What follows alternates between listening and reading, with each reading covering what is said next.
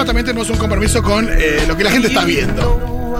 Y me parece que en los últimos tiempos lo que la gente está viendo, por lo menos desde hace un par de semanitas, es Euforia en HBO Max o bajándosela o en Cuevana, donde se les antoje. Donde la encuentran. Pero bueno, la plataforma que la pone a disposición es HBO Max, con todos los problemas que tiene su eh, app y demás. Se han escuchado muchísimas quejas. Gente que quiso acceder y dice, no, no está en tu territorio, pero estoy suscripto. Dame todo. Increíble. También HBO Max, eh, lo que pasó el año pasado fue que hay gente a la que le cobró en dólares cosas que eran en pesos. Sí. Eran, no, 200 pesos, eran dólares, tipo. 200 dólares son como 40 lucas. Eh, qué locura. Y cambió de HBO Go a HBO Max. Exacto, la otra app era todavía peor, ahora un poco zafa. Pero bueno, Euforia, segunda temporada. Habíamos tenido una primera temporada, dos episodios ahí, uno sobre Jules, uno sobre eh, Rue, eh, cerca de Navidad, como unos episodios ahí medio pandémicos que te das cuenta que lo filmaron con todos los protocolos, hay medio actor por episodio. Y después, bueno, ahora ya volvió, eh, Full segunda temporada. fue segunda temporada con todos sus personajes y demás, ya hay tres capítulos. Y una serie que me gustaría hablar un poco en general también, que nos cuenten al 1140 66 000, 1140 66 000, y que nos digan qué, qué- qué les parece Euforia, la ven, no la ven, qué les pasa con Euforia. Es una serie muy fuerte. Eh, Es y fuerte. No sé a vos, Galia, que, ¿cómo te interpela Euforia? Bueno, eh, es algo que, que venía pensando, ¿no? Porque mucha gente está ahora como con, con las nuevas tramas de esta segunda temporada, ¿no? Que el que pasa con Cassie y con Nate, que qué pasa con eh, Ruby Jules, que qué pasa con, bueno, con todas las, las tramas de los personajes. Algunos están enojados, contentos, etcétera. A mí lo que pasa es que no estoy muy motivada por eh, la trama en este momento. De hecho, sé que ya por cómo se vienen dando las cosas esta temporada, sabes que van a pasar cosas feas y malas. Se, se- se viene generando el clima. Sí, sí, sí. Eh, y me doy cuenta que en realidad nunca la vi por eso. Como que eso es lo que estaba pensando hoy. En realidad creo que nunca la vi por la trama. Creo que la vi desde el día cero porque me eh, atraía a nivel estético. Y estético es desde cómo está filmada hasta la música. Y también va la estética de los personajes, el maquillaje, la ropa que usan, todo, toda la atracción estética que tiene. Y por otro lado que Pero me en términos parece- emocionales, sí. Sí, obvio, tiene un, un- algo, algo de, de la historia emocional te atrae, pero no me parece lo más potente ni ahí. De hecho, creo que cuando, cuando, yo, cuando vos le contás a alguien por qué tenés que mirar Euforia, no, mirate esta serie porque habla muy, toca muy bien el tema de las adicciones a las drogas. No sé si lo toca tan, no sé si me parece particularmente interesante el abordaje que tiene de las drogas. Es interesante lo que decís. Yo creo que en cierto sentido sí, que son esas series que muchas veces despiertan, si querés, polémica porque romantizan o que se las acusa de romantizar cuestiones que pueden ser muy heavy, el consumo problemático y demás, y no se ponen como aleccionadoras. De a ratos sí, de a ratos no, a veces no le termina de sacar la ficha Ah, en ese sentido. en, en el capítulo que sacan de Navidad, que es toda la conversación de Ru con Su este. mentor de- de- A mí me pareció re baja línea ese capítulo. Ese capítulo sí, otros por ahí no tanto. Se muestra eh, el lado placentero de las drogas y, y los efectos, eh, si querés. Es más, toda la serie es un poco una mirada, si querés, bastante bueno. Por eso se llama Euforia, ¿no? También atravesada por la euforia adolescente, por, por un estado así que, que claramente no es el de, si querés, normalidad. Y eh, me parece que ahí. En, el otro día hablábamos de la sátira, ¿no? Con Don't Look Up. Esto de llevar al mango todo, Sí. como pasa con la adolescencia, me parece que es una serie que refleja bien eso. Que te lleva todo el mango a un Sí. extremo al punto de decir, bueno, en algún punto de todo ese recorrido te vas a encontrar. Por ahí no, no, no estás en el, en, el, en el extremo, es muy difícil. Pero en algún punto te vas a encontrar, y por lo menos con lo que gatilla eso. Con los conflictos. Ahí me parece que más allá de la trama, los conflictos internos de los personajes y cada, digo, un poco los, los motivos y lo que le pasa a cada uno, yo creo que ahí con eso sí se puede conectar, no con los resultados eh, tan extremos, ¿no? Yo creo que, a ver, no sé conecto, me parece fascinante ver, obvio, drogas, un viaje de drogas, Sí. es todo el tema sexual, digo, como que hay temas que también atrapan por la temática en sí misma. Sí, Eh, es ganchero, eso y sobre eh, todo cuando está filmado así también. Claro, que está filmando tan, ¿no? Tan, tan pintado de colores, qué sé yo. Y otro factor que me gusta mucho Factoria, eh, de Factoria, de Euforia, es eh, la creatividad narrativa que tienen, que viste que tienen, se lo hacen como Muchas quieren. licencias, sí, Muchísimas visualmente. licencias. Visualmente, desde ponerla, romper la cuarta pared, de repente volver, la voz, en- o sea, digo, hacen lo que quieren. Sí, jugar con a la luz, de nivel. repente apagar toda la luz de un lugar y dejar enfocado solo un personaje, eso lo hacen mucho, con los movimientos de cámara también. Ahí hay mucha herencia de directores recopados, digo, hay herencia de Scorsese, hay herencia de Paul Thomas Anderson, hay herencia de eh, grandes directores. Bueno, el mismo papá de Sam Levinson, el creador de Euphoria, era un, un director de cine, es todavía que lo sigue filmando, Barry Levinson.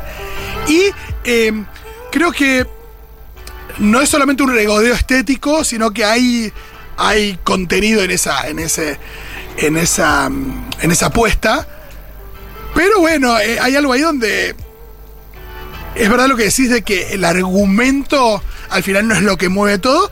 Sí me parece los conflictos de los personajes sí están bien claros. Hay algunos conflictos que son interesantes. La historia de Kat eh, con todo el tema del, del trabajo sexual online. Como que hay algunos puntos, para mí algunas historias, algunos conflictos y también un tema que, que abarca un montón de temas generacionales que van desde la sexualidad, desde eh, Jules siendo una chica tránsito, los conflictos que pasa, desde el abuso, desde, digo, también es una serie que está recontra El capítulo de Jules de Navidad es buenísimo. Sí, es mucho mejor ese que el de es Ru. mucho mejor que el de Ru, totalmente.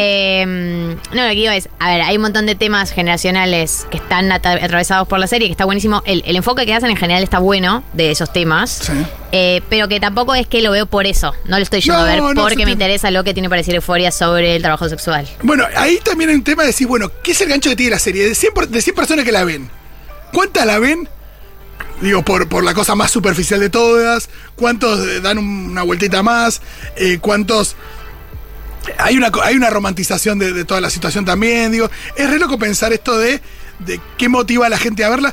Eh, Estuve viendo unos, unos posteos en las redes, viste que ahora las, las redes de los canales hacen posteos como si fueran medio personas también. Y mm, raro, viste, como que había, eh, había unos posteos que eran como mensajes directos, ¿no?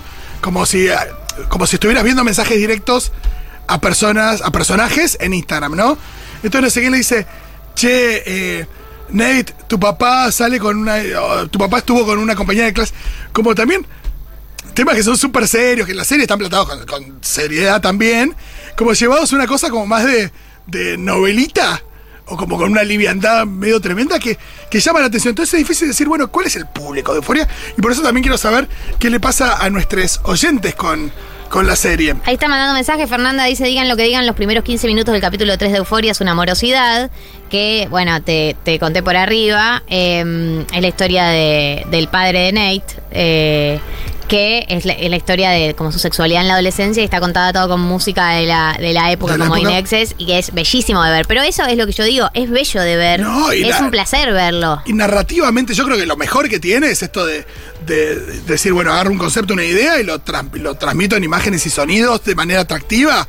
Eh, totalmente, todo el flash eh, de...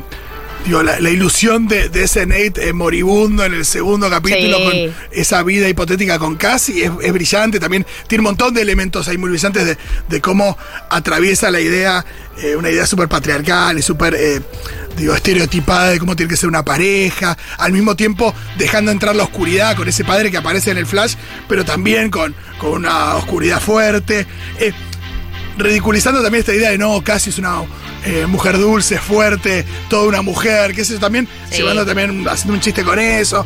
Me parece que eh, ese tipo de cosas son lo mejor que tiene la Es serie. que esos- vos ves que eligen contar las cosas así y decís como, claro, yo quiero, me encanta ver una serie que elija contar las cosas así. Eh, más, más por la, la forma que por el contenido. Que igual el contenido no es que está mal, digo, de nuevo. No, es que la, forma mal. es el contenido también. Claro. Digo, en esta serie yo creo que sin dudas la forma es el contenido. Acá nos dicen por acá, eh, vi eh, todo Euforia esta semana, uh, qué fuerte. Me pasa lo mismo que a Galia, no me atrapa tanto la trama, sino bien la estética, las imágenes, los colores, los vestuarios, me parece lo más interesante que tiene. Y la banda sonora es espectacular. Yo creo que es un gran ejemplo de cómo no se separan la forma y el contenido. Digo, Claro. acá en la forma está el contenido de Euforia sin dudas. Aguante Euforia, amo los maquillajes de Jules y cómo está todo concatenado, trama y conflictos adolescentes. Yo lo veo por Lexi y Fesco, dicen acá, que es una pareja que se está shipeando a full. Lexi es Maud Apatow, la hija de Jude Apatow. Sí. Em, pero en serio, me interesa mucho que Lexi esté planteada como la observadora de todo este mundo tan oscuro, siendo alguien tan distinta al resto. Creo que van a poner el foco ahí más adelante. Es verdad que uno es un poco Lexi ahí también, ¿eh? Sí, Lexi es como la, la normal, que ahí es como la, la, la, la, la loser, no loser, pero como la que no está metida como en todo en ese mundillo, pero es nosotros, Lexi. Sí. Una vida más o menos promedio. Exacto. Acá dice, no, no vi euforia, pero me suena a skins. Bueno, yo creo que tiene algo del atractivo de ver eh, jóvenes reventados, ¿no? Sí. Ver un grupo de adolescentes reventados, hay algo de atractivo en eso. Totalmente. eh, creo que tiene mucho de skins, pero con un, con un salto en términos de, de- de regodeo visual y estético que, que Skins no tenía. Skins tenía cada tanto alguna licencia, decían alguna cosita como más flashera en ese sentido, pero Euforia es como todo eso, ¿no? Me gusta mucho el guion, dice acá. Me hace reflexionar mucho sobre el vínculo de cada uno con la sustancia que consume. Creo que está bueno pensar nuestros comportamientos y formas de evasión de la realidad. Bueno, eso es uno de los temas puntuales, ¿no? De, de- la necesidad de, de evadir. Eh, Euforia está muy buena estéticamente, pero me parece un poco melodramática. La segunda temporada me está pareciendo un poco tirada de los pelos. La edición ya queda un poco corta para aguantar la historia. No entiendo esto, la edición ya queda corta para aguantar la historia. Como que por ahí ya no alcanza toda la forma para tirar esta historia que no. A mí, Que me parece que la historia es un poco los de menos, ¿eh? Claro, por Estoy eso. bastante de acuerdo con vos, ¿eh? Ahí. Eh, a ver, ¿qué más, qué más? Dice la gente. Hola, vi Skins cuando era adolescente y me había gustado mucho. Empecé a ver Euforia porque decían que tenía una similitud, pero no me copó tanto. Capaz es que ya no tengo la edad para que me interpele. O sea, todas las problemáticas juntas en un solo grupo de pibes me parece un montón. Igual aguante Zendaya. Bueno, Zendaya es la persona sí, la más del planeta, La claro. amamos. Eh, acá dice, yo la empecé a ver porque me gustaba cómo tocaba el tema de las drogas, porque ves lo piola y ahí como que te dan ganas de drogarte, pero ves el lado B y decís, bueno, no, así no. Amamos a Kat, me identifica ser gorda en la vida y todo lo que significa. Me hace pensar en mi adolescencia. Bueno, eh, lo de Kat es interesantísimo, una de las Es, personas más es interesantes. uno de los personajes más interesantes. El eh, Flash. su, su historia, digamos. El flash del otro día con las influencers. Es espectacular esa escena. Es increíble Es lo que le pasa. espectacular. Eh, es como esto de llevar a la realidad Instagram. Me parece Totalmente. una gran idea. Bueno, seguiremos charlando a medida que avance la temporada, porque me parece que es un tema que interesa a nuestros oyentes. Pobre Pitu quedó Yo la muy voy a ver, afuera. eh. Yo la voy a bueno, ver. Mirá, la después lo charlamos los La tres. voy a Una ver. temporada y tres capítulos, Pito. La voy a ver, la voy a ver, la voy a ver. Toque. Bueno, cinco, ponele. El Para de semana la veo, prometo que cualquiera. para el lunes la tengo vista. Gracias. Eh, muchísimas gracias, Pitu. Muchísimas gracias, Galia. Muchísimas gracias, Edito Vallejos, Miru Suarber, Juan Milito.